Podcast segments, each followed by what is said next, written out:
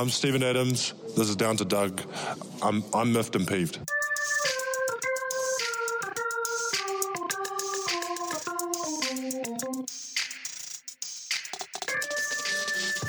Welcome to Down to Dunk. I'm your host, Andrew Schlecht. We're part of CLNS Media, at DailyThunder.com, and featured on Dash Radio at 5 o'clock Central Time. With me today is my good friend, Michele Bear. Michele, what is up? My favorite outdoor podcast spot has been taken No. by some road construction, so it can be either very loud or, for me, no. Uh, it's I'm going to be on the sun, like, but like it's it's too hot, and it's it's not going to end well. But anyway, I hope for some shadow, but there's nothing here, so I'll basically walk in circle around the tree, the only tree in the park. That's away from the road construction. Oh, no. Well, But for the rest, everything is great. well, we've got uh, we've got some interesting topics for today. I first kind of wanted to dive into Westbrook just a little bit because it's honestly it's something that we'll be digesting not just over the summer, but over the course of this season and for a while. Because I think that it's just like with everything with Russell, it is complicated. Like Russell is a complicated guy. He has a complicated game. He's complicated with his personality. It's nothing is straightforward. Um, and the thing is, there's some people that think that we like are kicking Russell on his way out the door, that we're like Russ haters now. That's absolutely not true. If you go back and listen, like we the any criticism that I'm giving him now is the same criticism I gave him while he was here. Like the defensive stuff, that's going to be an issue for Houston because it was an issue for Oklahoma City. Yeah. You know, Not shot- a small one, by the way. no, shot selection was an issue, is going to be an issue for Houston because it was an issue for Oklahoma City. Now, Houston is going to be a better rebounding team this year because they mm-hmm. have the best rebounding guard in the history of the game. They're going to be a better, well, I say that because you're replacing Russell Westbrook, Chris Paul, but the caliber of passing is going to be close. Yeah. It's the transition game will be completely different. It'll be They'll have one. completely different. Yeah, I mean, he's a one man wrecking crew that can rebound and go all the way, and we know that. And he's going to help them in a lot of ways, and he's going to hurt them in different ways that Chris Paul didn't. But he'll also help them in ways that Chris Paul couldn't. Um, so it's again, it's not straightforward. I don't hate Russell. I think he's awesome. I appreciate everything he did for the city. I'm not going to root for Houston though. like that's not Yeah. that's not going to be Yeah. my team. I'm not going to be super excited about them. If you want to do that, that is your deal. That's great.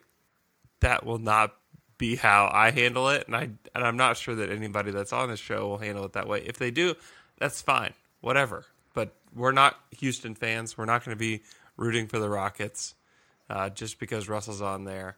Um, so just be prepared for that. But we love Russell. We think he's a very talented player, and we're not trying to kick him on the way out. But just as we did when he was here, you can discuss how great he is and his flaws. And I feel like we've done that throughout the course of his career.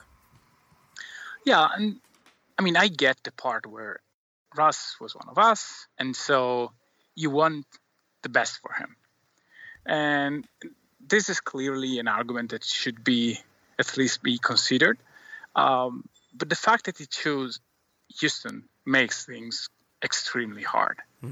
Like, if he goes, I don't know, to Miami and he wears that amazing jersey, Right. uh, the vice jersey, and he wrecks the Eastern Conference and earns, I don't know, another MVP, maybe a final, um, a Eastern Conference final. Wow, that's great.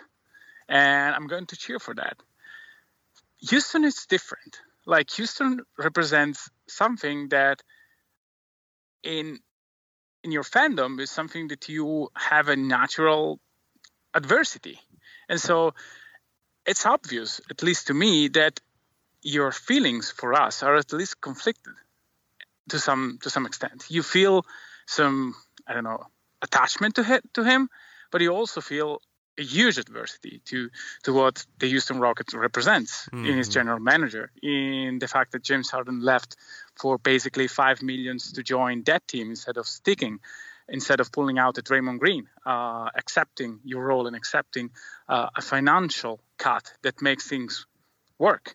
Um, Houston also represents the team that that you wanted to to have here, a team that is built for James Harden and and OKC wasn't never that team for for Russell. Uh, maybe it was last year, but injuries and other stuff came into place, and so there is a natural, uh, I don't know, dilemma, at least in my in my head, where I cannot root for Houston. I want Russ to be good there, uh, but I also I'm afraid if it's too good, then what's what is going to represent for for OKC? Mm-hmm. Is going to be something on Billy? Is going to be something on Presti? Is it something I don't know? Like I have no idea how to feel about that, and it's I think okay to at least be in this limbo for uh, for I don't know how how how much time. Probably when Russ is going to like in January the 9th, when he's going to be back in OKC, I think that is the date. Everyone will cheer for Russell. No doubt. I don't know. No like, doubt. Eh, like I, I don't want to be the guy who boos him. Uh, I, I, don't think that is a good thing to do. I mean, Russell represents a, a huge part of OKC's history, and his decision to leave was basically mutual. That that was really something that I think team and Russell decide together. I mm-hmm. this is a good way, good good moment to move on, because we tried, it's not going to work, and there's. I, think that both sides were ready to move on, and yeah. so I don't think there is any animosity from each side in this deal, uh, and you can really apply the word mutual to this. But for the from a fan standpoint and even from like a sort of media standpoint it's hard to parse how to feel about Russell. And this is basically his entire career. I mean, it's hard to feel about Russell in a definitive way because of his personality, because of what, what he represents, because the great things he does on the court and the awful things he does on the court. And so seeing him in a Houston jersey at least creates some conflicts inside you and you have to parse it and maybe saying like reiterating the fact that he has some deficits on the court and that he can do great things on the court is just a way to kind of try to understand how to feel about this that's exactly right that's i mean that that dilemma is tough the, the definitely the part of like this could be awesome in houston and yeah. I hate that team. like, I hate that team. I don't. I don't like the way their GM does what he does. Um, it's it, there's something about that, and I think we had this a similar thing with Carmelo last summer when he decided to leave and then signed with Houston. Like the the talk in the summer was like, man, this is going to be a perfect fit for him, and he will you know just be their stretch four, and he's going to catch and shoot and it's going to work better than it did in OKC because it's OKC and this is Houston and that's how things work. Uh, and that's that was the conversation. And we can we'll get we'll talk about Melo here in a little bit, um, but it's ultimately not necessarily a better situation. And it's it's interesting to compare. We can talk about this now. Like Melo talked about the the difference in be- between the two settings, Oklahoma City and yeah. Houston, and neither of them ended up looking super good. Uh, I mean, you can argue that if you if you really compare the two, I mean, OKC was a wide success, and compare to what happened in Houston, it he lasted like ten days, yeah, ten games. Sorry, mm-hmm.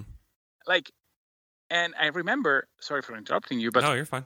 Like, I remember us saying and the passing research that we did and other stuff was showing that yeah, Melo had all the opportunities in OKC, and that yes, Houston was a good team, and the ISO thing probably would have worked for him, but we were aware and we said i remember us podcasting in the summer saying well yes houston is a good landing spot for him But these are the deficits that he had in OKC.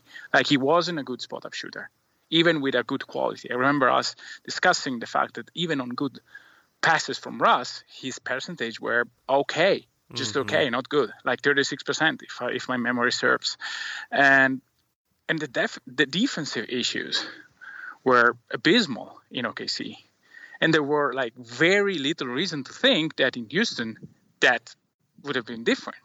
Granted, you say, well, you have Chris Paul, who is a better defensive point guard. You have PJ Tucker, but it's not going to be easy for him there. It can work. And for a few games, you saw the potential. The night in Brooklyn that he had, like the game before OKC, before he went to OKC, and basically was the last game in a mm-hmm. Rocket jersey. I mean, he was great. But we had games like that in OKC as well. So, I mean, it's backing, going back to Russ, it's natural for us to try to see the good and the bad and to, to say why it could work and why it could like derail very easily. With Melo, it derailed pretty fast. With Russell, the commitment of the team is completely different. We also said, I remember this. I mean, if it doesn't work for Melo, they just cut him and it's it's done. I didn't expect that to be that quick because 10 games is a very right. narrow time. With Russell, it's not going to be like that. Uh, they are going to make it work for at least one or two seasons, uh, at least one. Uh, and, but but yeah, I mean, it's it's natural to see both sides, and maybe since we have this again dilemma inside us, we are we are pushing a little bit more the bad part because the good part is easy. I mean, Russell is great, and and so was Melo. Not in his last interview though. I felt really really sad listening to the interview. it was sad. I do want to point out that a part of like list after listening to the Melo interview, it has me a little bit worried about Russell in Houston. That mm-hmm. I don't really want to see Russell in like five different jerseys for the rest of his career. You know, like I, yeah, I I I don't want to see him bounce around and try to figure out where he fits. I I would prefer him just to park in Houston. Like let's or maybe one other team additionally. But the yeah. way that Houston handles things is clearly just it's basketball business and that's it. Yeah. And they came in and told Carmelo Anthony after 10 games, your services are no longer needed. And he was did not know it was coming. He was floored by it. Like that, like I I feel a lot of I you know I sympathize with that. It's just like man, like that is terrible. like that's so yeah. terrible, and I just worry that like Russell. Russell has a high ceiling and a and he brings a little bit of a lower floor than what Chris Paul does, in my opinion. Take out the injury stuff, just on the court. Yeah. Um, because we've seen like Russell shoot them out of games. We've seen him do things that are really frustrating, especially this past year. If if you're yeah. frustrated with me right now that I'm saying this, like remember, if you watched every game last year that the Thunder played, remember, like there were games that were really frustrating to watch. And I don't want similar a similar story with Russell Westbrook. It's like, yeah, you know, we tried it for half a season, um, and we were able to flip him for something else for like two good players. Like I just don't. I don't think they'll do that or, this or season. Or just Terry Rozier and and I don't know. Oh, uh, I would be so sad if he ended up Cody Zeller. Uh, dude, I would be so sad if he ended up on a team like that. Yeah, me too. Like I don't want him on the Rockets, I really don't, but I would probably prefer him to be on the Rockets on, on like a winning situation than to be wasting away on the Hornets. I mean, that's that would be that would be awful. But I'm just I'm just saying a little worried for Russell in that situation because they are kind of cold-hearted with their decisions and there's I mean when you talk about there being no loyalty in sports like you can one of the cases for that is Houston you know like yeah. that's that's a part of it and that's okay like that's okay like that's how uh, you know I think that's how a lot of people would prefer teams deal with players especially with a guy like Melo like I think a yeah. lot of people would prefer him like just cut him. And, and people say that kind of stuff. I say that kind of stuff. And they did it. And so I'm not necessarily saying it's completely wrong the way they handle it. I'm just saying like if you have something invested in a certain player, that's where you can maybe worry a little bit. If like, outside of James Harden, like you can't be super attached to anybody on that Houston team just because that's how they do business. Yeah, uh, I think that there is a fine line there. Like if you if you think how strange it is that two players left OKC for two teams that ruthlessly traded good guys, or at least uh, former All Stars, in their contract for basically, I don't know, like Blake Griffin was traded um, yeah. after telling him that he was the demand there, and Carmelo was traded after four years of searching ways to get him there. And so it's weird that those franchises have I don't know how to say this, but that they get players anyway. Um, it's it is smart ownership to not like if you have a situation that is not going to work, to not let it stagnate for too long. But you also can view from another perspective, like Blake was the man in LA and he was let go, uh, was let go for, for like Tobias Harris and and other other stuff. And Melo, he he basically uh, left some money and decided to go there. And after ten games, like like like if it's nothing, you let him go. Mm-hmm. Um, when like when he was clearly not the only problem there, it was some problem, but if you carve like the right role for Melo, which is very hard, you can have him. You can have him for 15 games on the on 15 minutes on the court in the second unit, giving him more touches, and that's it. Um, I wonder, on the other hand, if if this is something that Melo will be okay, because one way is one thing is to say I'm going to be your 10th best player, and the other thing is I'm going to say this because you realize I'm better, and so I'll demand more during the season. Because I think that this is something that Melo didn't process uh, as of yet, at least from listening to the full interview. He says, "Well, I'm I'm better than the 15 men on the on the roster, sure, but the point is that you are you think that you are, and so this could be a problem moving forward." Yeah, and it's funny. Like Melo mentions, like the politics of it, and he's never been anything but a great teammate. And I mean, and I I think he is a good teammate. I, I'm not yeah. going to question that. But I was also there for the the two bookend interviews for Melo. 1st mm-hmm. day, Erik Horne asked him about coming off the bench. It's a it's become famous. It's yeah. they say I'm going to come off the bench. Hey, P.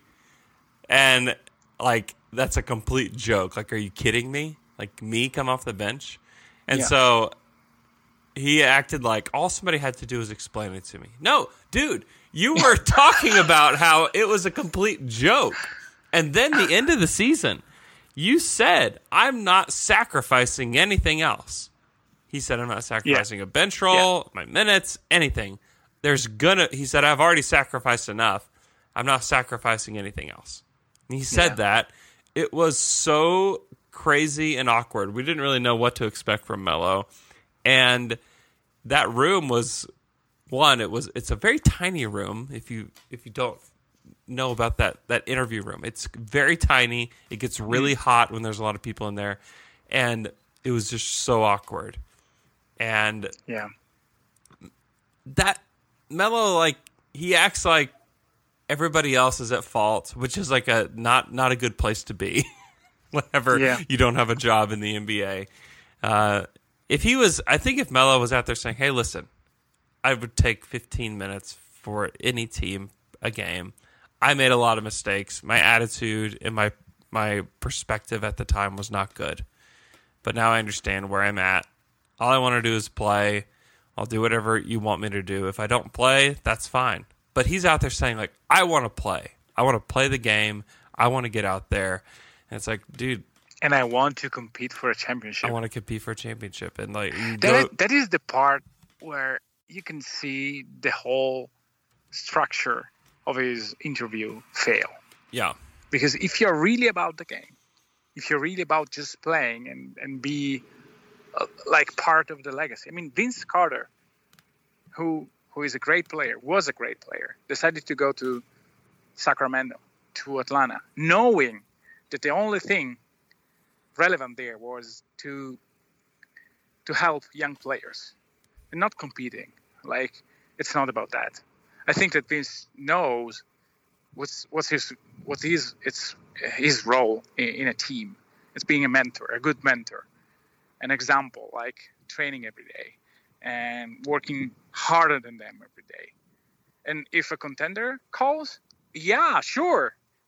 but if it doesn't, fine as well. I'll be the best anyway. And I think that this part eh, is where the entire interview and the entire idea behind uh, what Melo wanted to say, I think it's it doesn't doesn't add up because if you're really about the game, then if Charlotte uh, calls, you go there.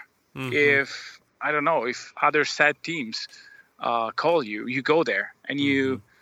And you show by playing one night and maybe the other one you just sit on the bench that you are a true pro.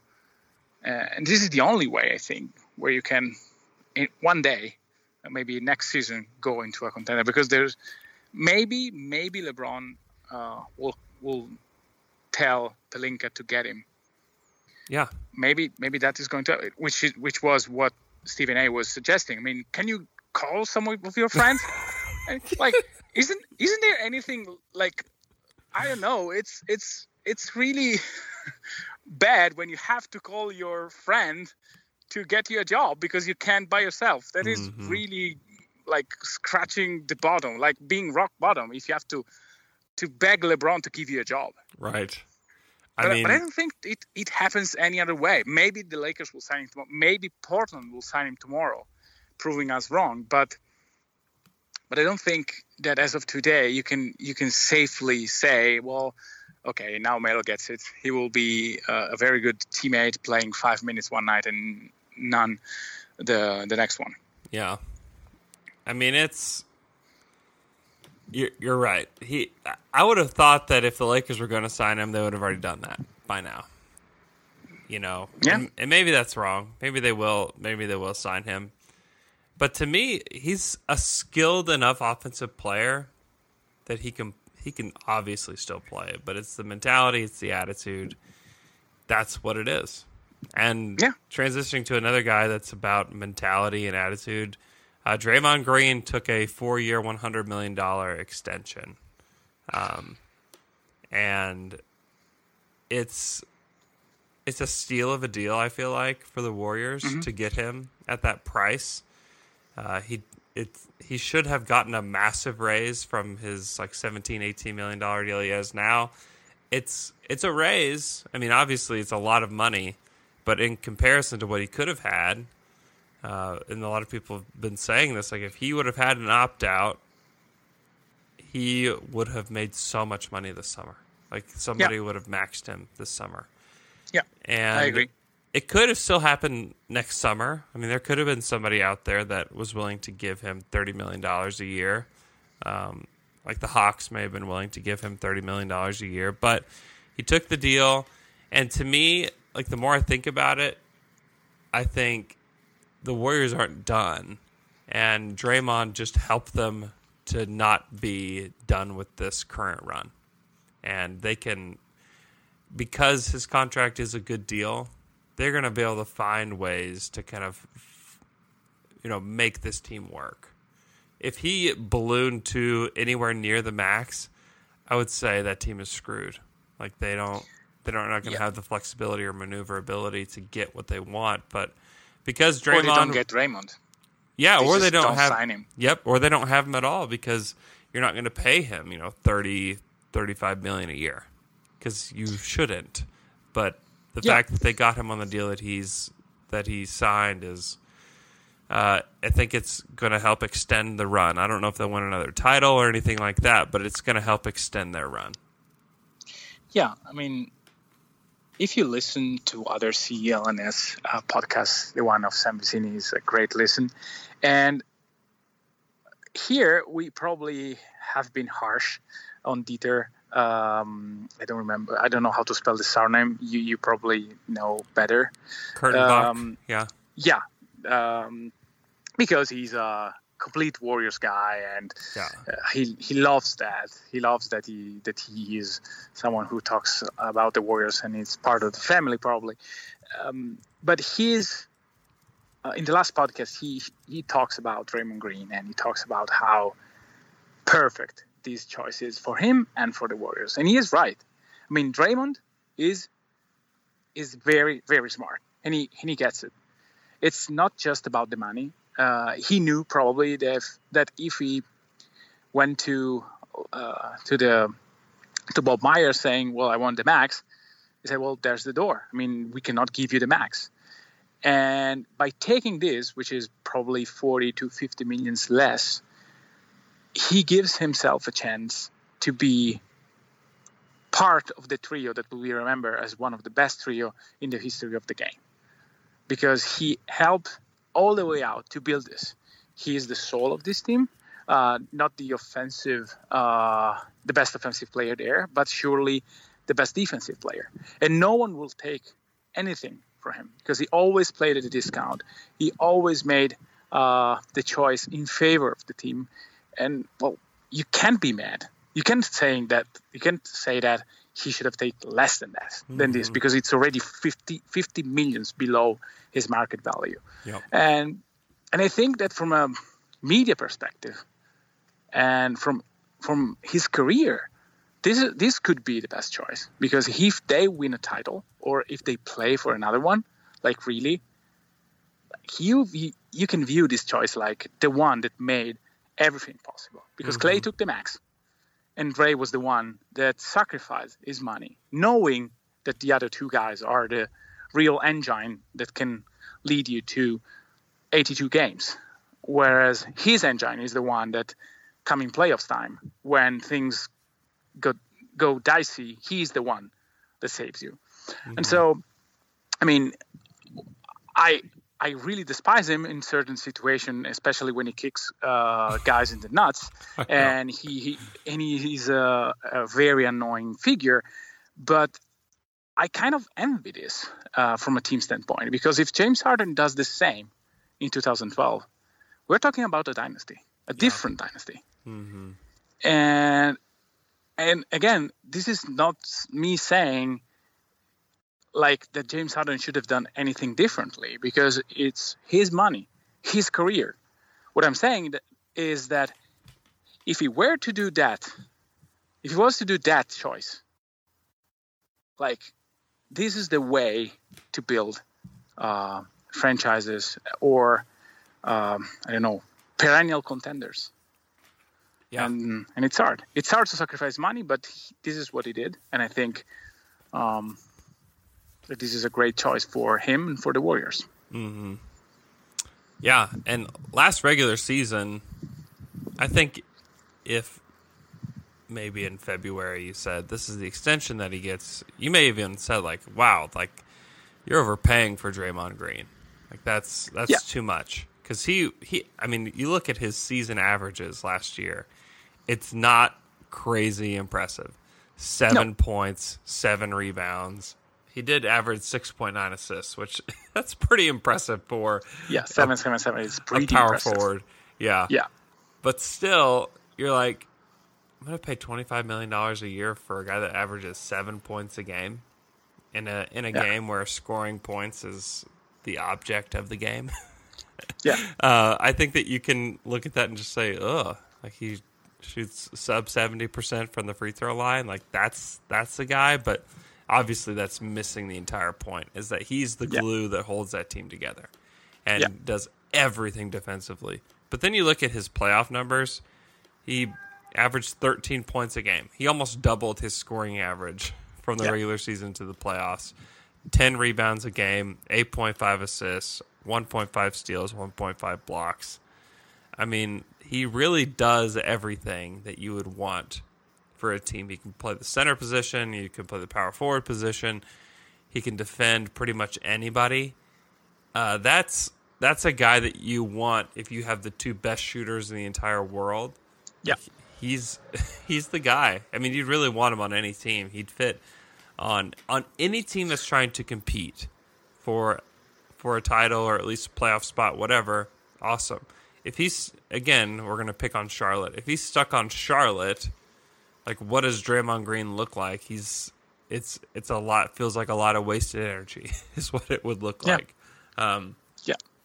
but for a team that's competing, I'm really very intrigued to see what this Warriors team looks like with Steph and Draymond and no Clay and no Kevin Durant. Uh, because I think they'll be better than what people think. Uh, but yeah, there D'Angelo Russell is not a bad player. Yeah, yeah. Like he can do stuff with the ball in his hands. And so I mean I think that we are not counting him on the roster as of yet. Sure. Like yeah, they got him.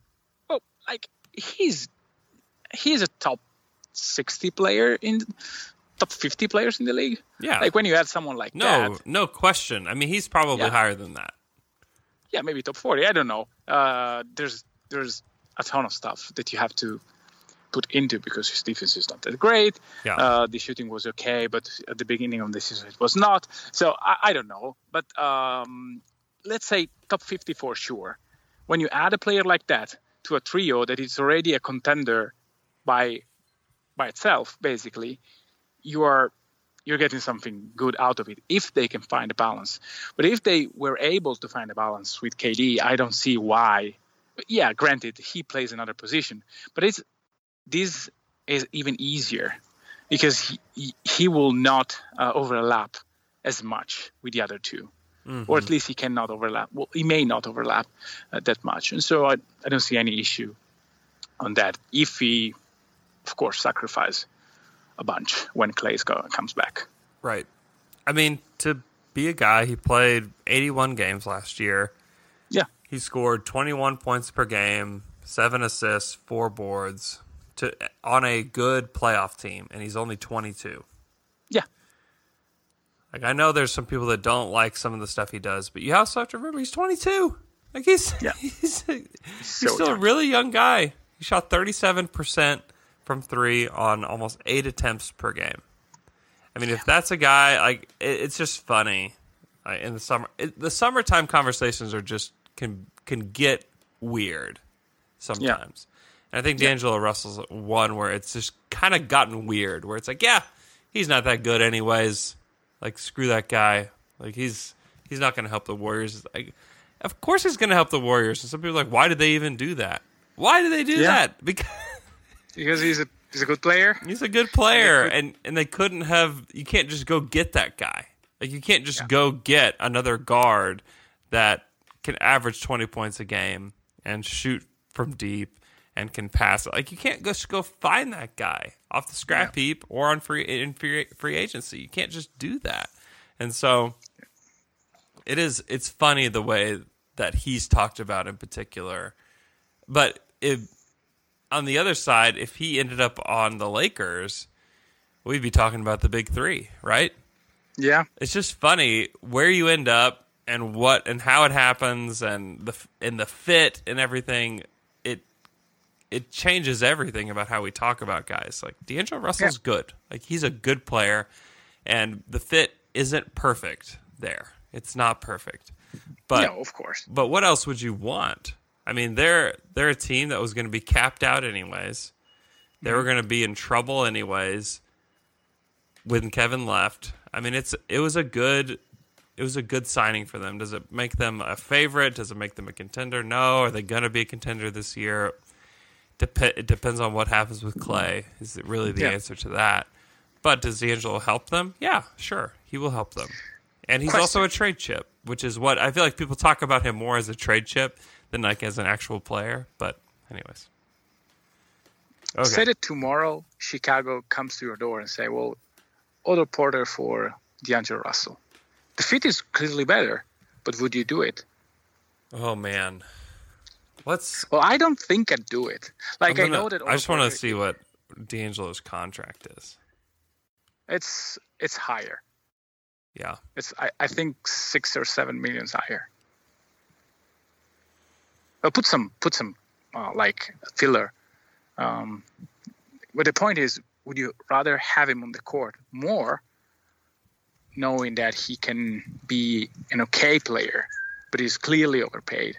Mm-hmm. Whereas on the other end, you have D'Lo, uh, D'Angelo Russell, that may be rightfully play uh, paid Mm-hmm. because if he blossom into uh, like a scoring punch of the of the bench, or at least like being the leader of the bench, or and he's able somehow to to be on the court with Steph and and Clay. I don't know. I mean, I, I wouldn't do the trade, to be honest, because he gives you a different kind of upside. If Steph sits a game, well, we'll see that. Like if Clay sits half of a season and you have a good team, because you have D'Angelo Russell, and you have a good team when when Curry sits, you have really something there, even if the fit is the fit is not the best one. Whereas, like with Otto Porter, you can argue that the fit is perfect because he's an off-ball guy who shoots off the catch, plays good defense, and blah blah blah. But does he give you the same upside? Yeah, I, think it's an interesting question. I might say yes to that. I don't know. I think Porter Porter's good. You should know he shot Yeah. f- almost fifty percent from three in Chicago. Yeah, That's crazy. I did not Yeah. know that. I did not. yeah, he was that. a very good shooter in, in Washington, like 44 already. yeah. So yeah, I mean he's a great shooter, but I don't know. I mean, I, you can argue that D'Angelo Russell give you give you gives you oof, the the best upside. Yeah, because people talk to so, so people talk about like Robert Covington being the guy that they would get back in a trade for for Russell. Boy, Would you rather Why? have Covington? Or, oh no no no! I mean or Porter is better than than Covington. Okay, like, all right. By a, by a like a good margin, I think. Yes. The problem with Porter, and it's something that I think cloud a little bit our judgment of Chris Paul and guys like that. When you have a player that is overpaid, uh, you tend to forget what he's about on the court. Yeah, I mean, 40 millions for Chris Paul. Well, okay, but easy when he plays, is he a top 50 player, top 40 player, top 30 player? Yes, he is. I know that 40 is a big, big number, but once you have it, it limits your flexibility. But if you, like, if you have Otto Porter on your on your roster, if you have to choose, like, between Otto Porter and and Covington, without putting the contract um, as a part of your of your choice, you clearly choose Porter, probably 90 times out of of 100 hmm because he's younger, he shoots the ball better, he's more fluid, he gives you more upside because he's he's like the, the way he plays is, is he's more more like well rounded. But because he makes 15 millions more, he said, well, I, I don't like him. I, I don't know. I mean, it depends what you have to do. If it if Covington, uh, if if Porter gives you a better chance to win a title, you do it. You don't care about the 50 millions. Yeah, I uh, I just think about that. You put Porter on that team, you kind of recreate what the Warriors were pre KD because he's he's like Harrison Barnes, but I'd probably like him better than Harrison Barnes. I think he's a Yeah. better a better fit on the Warriors. Harrison Barnes, right? Yes. And so to me, like, let's see if we can recreate that magic and get Clay back. But and a guy that's going to hit, Hmm. cr- like he's. I need to look at his corner stats because I'm sure that they're insane. But that's to me, like, put the ball in Steph's hands. Like, put it in Steph's hands if you have a chance to make a, a trade like that. And if you're, I guess the question is, if you're Chicago, do you do that? I think you do it. I think the answer is you- yes. Yeah. Yeah, but my point is, so if you have, if you have like Russell with the ball in his hands and Stephen Clay, like you do the usual uh, stuff that uh, that uh, Steph does uh, at the, the top of the key, where he takes a pick and roll and then sprints to the corner. And imagine if you have the ball in D'Angelo Russell's hands Yeah. there. I mean, the spacing that you have with that um, with a pick and roll, or just with the pick and roll of um, Draymond Green and Russell with Steph as a, as a as an off-ball guard for the initial part of the possession because the ball will not stick. It's not like pick and roll where you dribble, dribble, dribble. It's like pick and roll and then we read, we pass, and we move. That spacing, you can argue, is better than the one that um, that you have with Porter. Maybe it's the same, but if you if you look at the amount of contested jumpers that Porter have, it's has like la- last season or or the season before, it's not that much. Sure. Whereas if you if you look into D'Angelo Russell number, the number of contested jumper is huge. Mm-hmm. If you give the same quality to him, I don't I don't think the results are so different. Sure. Um, and and you gain a guy that can lead you the second can can lead your second unit, which is extremely important. And you don't have that with uh, with Otto Porter because I don't trust him with the ball in his hand as much as the D'Angelo Russell. So I don't know. Like um, and for Covington, like God no, like it's it's it's really not the same level of talent. Plus, he is injury prone, so you you cannot count on him uh, playing a, a, full season. I remember him against Boston two playoffs uh, rounds ago, where it was basically useless because as soon as his jumper is a little bit off, it's completely useless. Useless. Mm-hmm. And yeah. so I, I don't want a guy like that in a team with a with the flow that the Warriors have. Right. Question: Are we shifting to the Bay Area as a podcast as well? I don't know. I just that I team is. We, we talked too much about, it, about the Warriors. I think we probably did. I just think the Otto Porter thing is super interesting. Um, let's see. What else were we going to talk about today? Is that it? Probably. I don't know. Um, are you excited about Darius Bazley, or is he, he he faded in our priorities too much. I don't know. He, yeah, I'm excited about him because I mean he's the if if your mind has changed about him, it's because you have negative thoughts in your brain. because like how like how could your mind change in about him from the draft to now. Like if you were excited about him at the draft or the week after the draft, like oh man, this guy's got a lot of potential, and today you're you've soured on him. There's there's nothing that says like you should have soured on him. like there's been no news. There's not um, like that's a, the point. A ton I of footage. No yeah, I want highlights. I know he's a. I mean that's he's a mystery man. I'm. Yeah maybe you have soured on him because his Instagram is a little weird. Um, I kind of like him a little bit more, uh, but he's in, he's interesting, and that's that's something that Sam spoke to a little bit. Excuse me, is that he he's a big guy that can handle the ball, and that they're yeah. really intrigued by that. He's yeah. likely going to be a long ways away. Like that's yeah. it's possible that he's not, but I think that it's more likely that he doesn't really play a whole lot this year and that he's a, a guy that gets sent to the blue a lot and that they let him handle the ball there and that they let him do a lot of things there. Um, that's that's probably the most likely thing that happens with Bazley is that he's a guy that's developed uh, kind of with you know the long game insight and not something that's going to be developed overnight. And so I would not go into this season expecting a lot from him. so, or from your throat. Or for, or from my voice right now. Shoot. I got to save my voice for the rest of the day. Um, I, we did want to talk about Danilo Gallinari, who yeah. had an appendectomy and is still, I guess, going to play in, yeah. in FIBA. Uh, yeah, what are, the what reports are he's going back in 10 days. I had an, like, I had the appendectomy and I was basically um, in my bed for 10 days. But I guess modern medicine applied to multimillionaire um, athletes is kind of different. Uh, I don't know. I mean, the, the, the, plan of FIBA, according to my Italian sources, is to play him and that he joins for training camp. They will probably continue the rehab there and then they will see if uh, he's fit enough to play. Mm-hmm.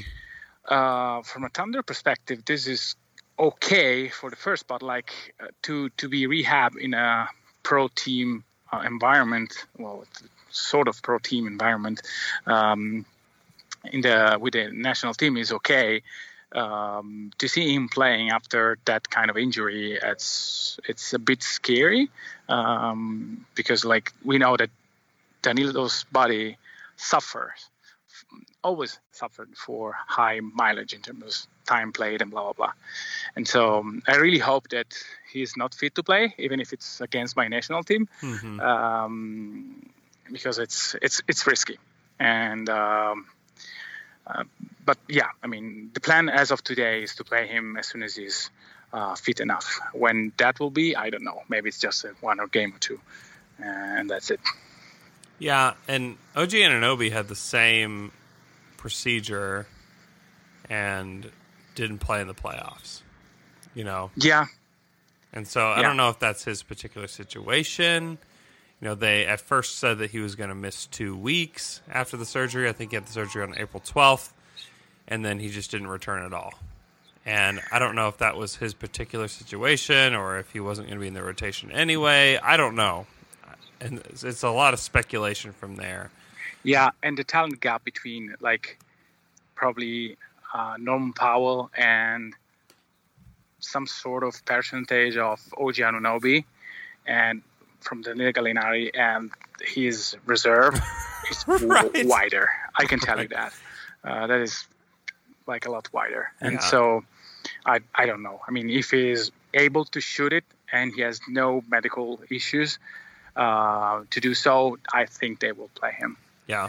But again, it will be probably a limited role because of the of the nature of the procedure. I mean, it's yeah. it's kind of invasive and blah blah blah. Well, and you could say like if Kawhi Leonard had that same operation, would Ka- Kawhi Leonard have played in the playoffs? I think the answer would have been yes. Right? Yeah, yeah, probably so. Maybe, maybe not because they wanted to preserve him and show him that they care about his medical status. I don't know, but right. yeah, I mean, Russell would have played. Let's put it this way: he played with a with a dent in his face. Russell would so. have played. God, Russell did play with a dent in his face. He and that's yeah. the thing with Russ that you don't get with everybody. No, no, no. no. Golly, my voice no. is so bad this morning. Um, you don't get that with everybody because Russell, no. if he can go, He's going to, and, and he's, he's, going to hundred. Not yes. like okay, we'll see. I mean, maybe no. He's going hundred percent from the first minute you put him on the court to the last. That is something that you don't get, and it's not. Uh, it should be not taken for granted because there are players, and we discussed this um, in the first pod after his departure. I mean, he goes 100% until the last second. Yep. He will not leave anything on the court. You can you can argue the way he does it, but not the fact that he does it every single time. And there are players we mentioned Chris Paul, we mentioned Harden. They don't do that mm-hmm. every time. You can pinpoint moments in their career where they say, "Oh, it's it's too much," or "I'm just too tired." Russell is never too tired, right, for competing, and it's something that no one will take away from him, and that it's going to be missed in OKC, I think, mm-hmm. among many other things. Yeah, I mean, with Russ and a, and just watching a Thunder game last season, pick any season that he played, a majority of the season, you can never give up on the Thunder, and he's the reason why is because he doesn't yeah. give up. He never yeah. gave up ever, even when. I mean, I think the classic. I mean, this isn't classic, but just a good example of this is the Memphis game in Oklahoma City sí. where yeah. they were so bad, and Russell was the reason they were so bad.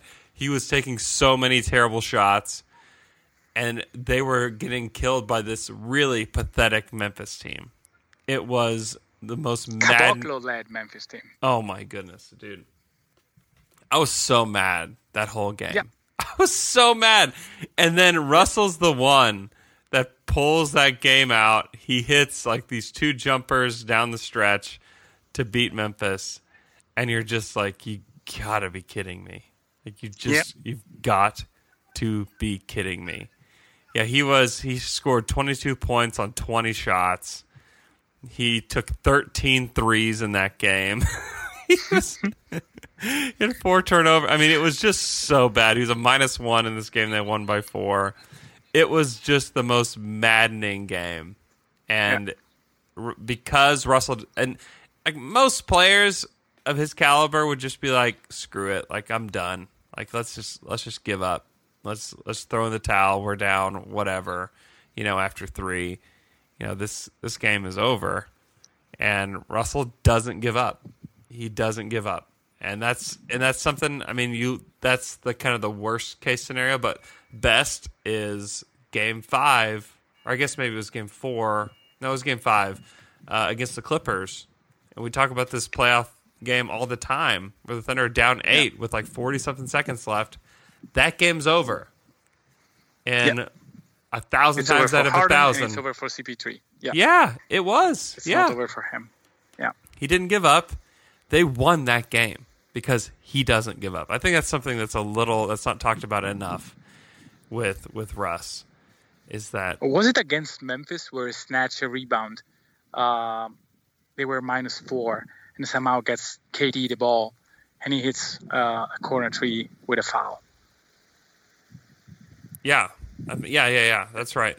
Yeah, in that Memphis series, like the triple overtime, like Yeah, just he killer flew series. Yeah, like I don't know how high to snatch that rebound from Gasol's hands, and it wasn't like it, it is an impossible rebound to take, and he took it. Mm-hmm. I mean, yeah, I mean, there are two good memories for us. So, I mean, we are we are not hating him. We will never hate him. No, I don't hate how you like we could not hate Russell. Like we just No. could not.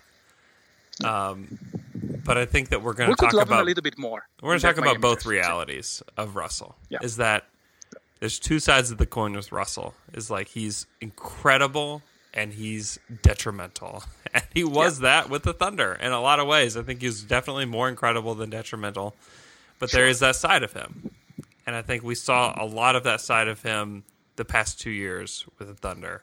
I think he helped more than he hurt, but I think that the, the thing about the stuff that he does that hurts the team is that it's all correctable. I think that's the most maddening thing about it. Is Yeah. that it's not something that like oh you just have to live with it and you eventually do have to just live with it because you just feel like he's not going to change it. But like shot selection stuff and the defense and those things are like, man, like we know you can do these things. Like setting a Yeah. screen. Like you're one of the biggest point guards ever. Like you could you could set probably a killer a screen if you, should wanted to. Yeah. Right, it's crazy. I was I'm looking at the box score of that Grizzlies game. Uh, Avery Bradley had 27 points in, Wow. that, in that game on Yes, 11 of 19. Yeah. Wow. Oh man, yeah, Memories. Yeah, that game was so stupid. But back to the original point, Russell does not give up, and No. that's something that Houston. I mean, you look back at their playoff history and things that have happened in playoff series. I mean, you put Russell in there, like they maybe don't lose. Like they maybe they don't lose that series to San Antonio. I know. You know, or a the few one years ago. to Utah, if you're talking Clippers. Yeah. Oh, right. I mean, for sure. Yeah. I mean, he's Yeah. he's not going to give up on your team, and so that's something Houston has, uh, and that Oklahoma City no longer has. But uh, anything else, Michele, on this Monday pod where we just generated a bunch of content out of nothing? It feels like. No, I have a meeting as of cour- as, as always in five minutes, and so I'll grab a lunch and then I'll go. Okay. Well, we'll let you go. Thanks for coming on the show, Michele. Uh, follow Michele on Twitter at Mikey Berra. He's a great follow. You can follow me at Andrew K. Schlecht. You can follow our podcast. Also, great follow. follow our podcast at Down to Dunk.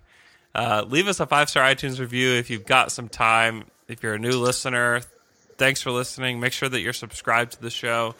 Go hit five stars on Apple Podcasts. It's the Purple Podcast app. Click on it, search Down to Dunk, hit five stars. It's super simple. Uh, takes you 20 seconds to do it, and it's something that's really helpful to us. So uh, take some time to do that.